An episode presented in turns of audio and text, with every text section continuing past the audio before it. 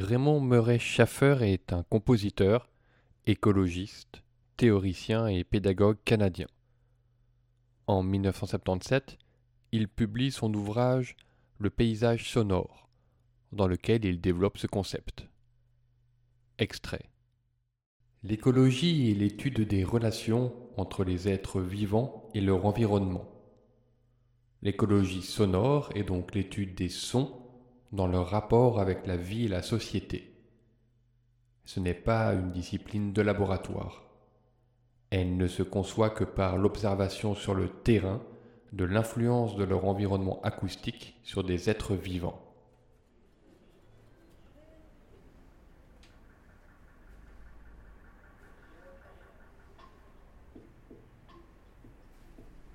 Mardi 21 avril 2020, à Saint-Gilles, confiné, chez moi comme tant d'autres.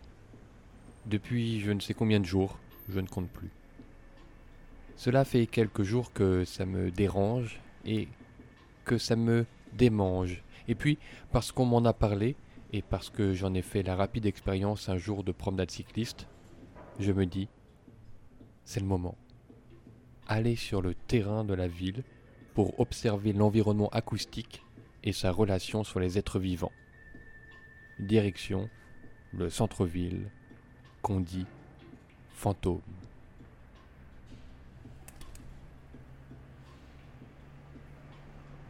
Il était autrefois des sanctuaires protégés, où tout ce que le bruit avait épuisé se retirait pour retrouver la paix de l'âme.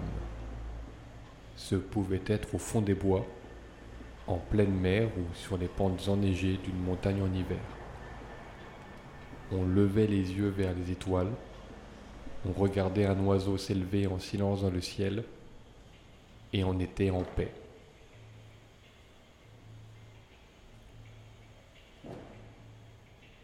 Je ne suis pas en paix. Je m'insère dans un court créneau horaire pour une prise de son complexe, une prise de son que je veux multicanal et en mouvement accrocher tout son attirage sur son bolide mécanique sans qu'un câble de micro ne rencontre un câble de vélo, troquer le casque de sécurité pour le casque audio, tenter d'être silencieux dans son mouvement pour capter les sons de cette ville qui se fige.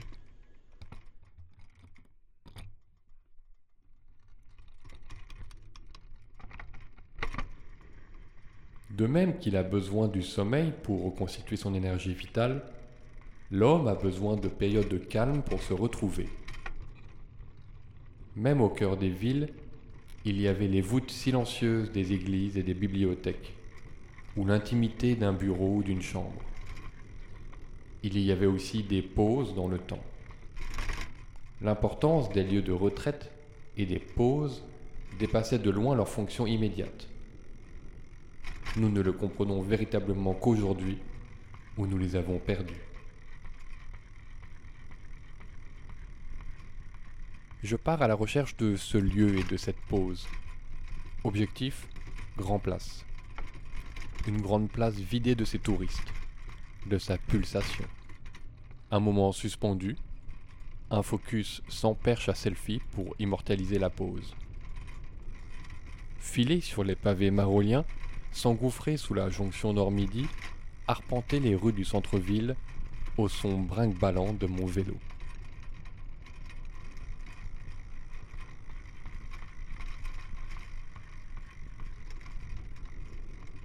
L'homme aime produire des sons pour se rappeler qu'il n'est pas seul.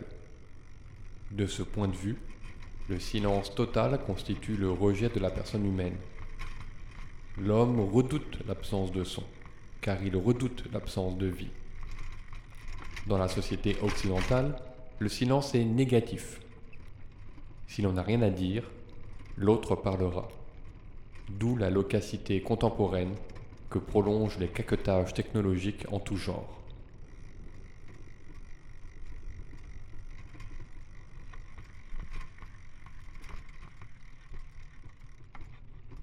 Rue de l'Étuve. Je me prépare à slalomer entre les touristes agglutinés devant le Mannequin Peace. Je n'y verrai que des travaux.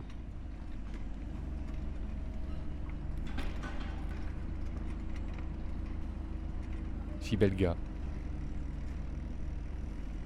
Sa pelleteuse et ses employés en habit de chantier. Un masque sur le visage,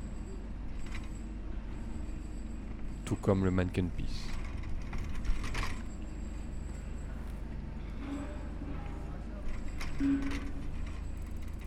Je poursuis ma route. 250 mètres me séparent de mon lieu de contemplation souhaité.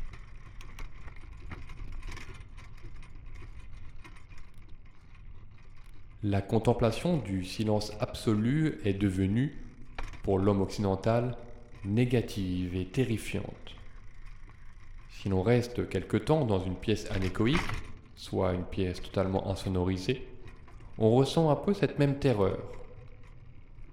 Lorsque John Cage entra dans une pièce comme celle-ci, cependant il entendit deux sons, l'un aigu, l'autre grave. L'ingénieur responsable lui explique que le son aigu était celui de la tension de son système nerveux et le grave celui de sa circulation sanguine. Cage conclut Le silence n'existe pas. Il y a toujours quelque chose pour produire un son.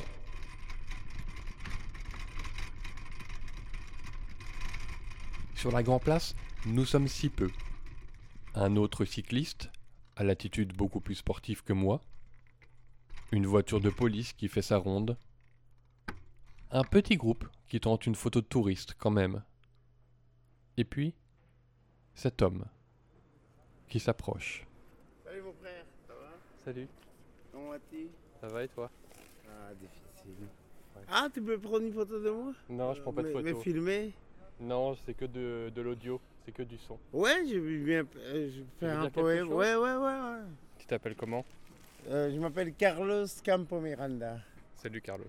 Enchanté. Moi c'est Arthur. Enchanté, Arthur. Donc, euh, je vais réciter un poème pour toi, Arthur.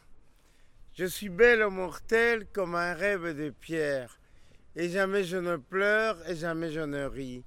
Les poètes, devant mes grandes attitudes, que j'ai l'air d'emprunter aux plus fiers monuments, consumeront leurs jours en d'austères études, car j'ai pour fasciner ces dociles amants des purs miroirs qui font toutes choses plus belles. Mes yeux, mes larges yeux, aux clartés éternelles.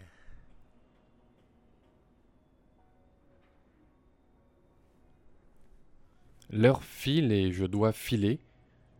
Je tente quand même de capter le silence tant espéré de cette grande place.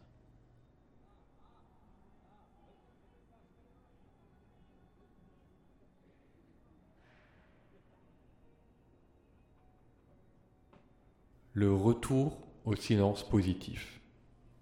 Une réhabilitation de la contemplation nous apprendrait à voir dans le silence un état positif et heureux en soi, comme le grand et beau retour sur soi-même par lequel l'action s'élabore et qui sans lui n'aurait aucun sens, ni même en vérité ne saurait exister.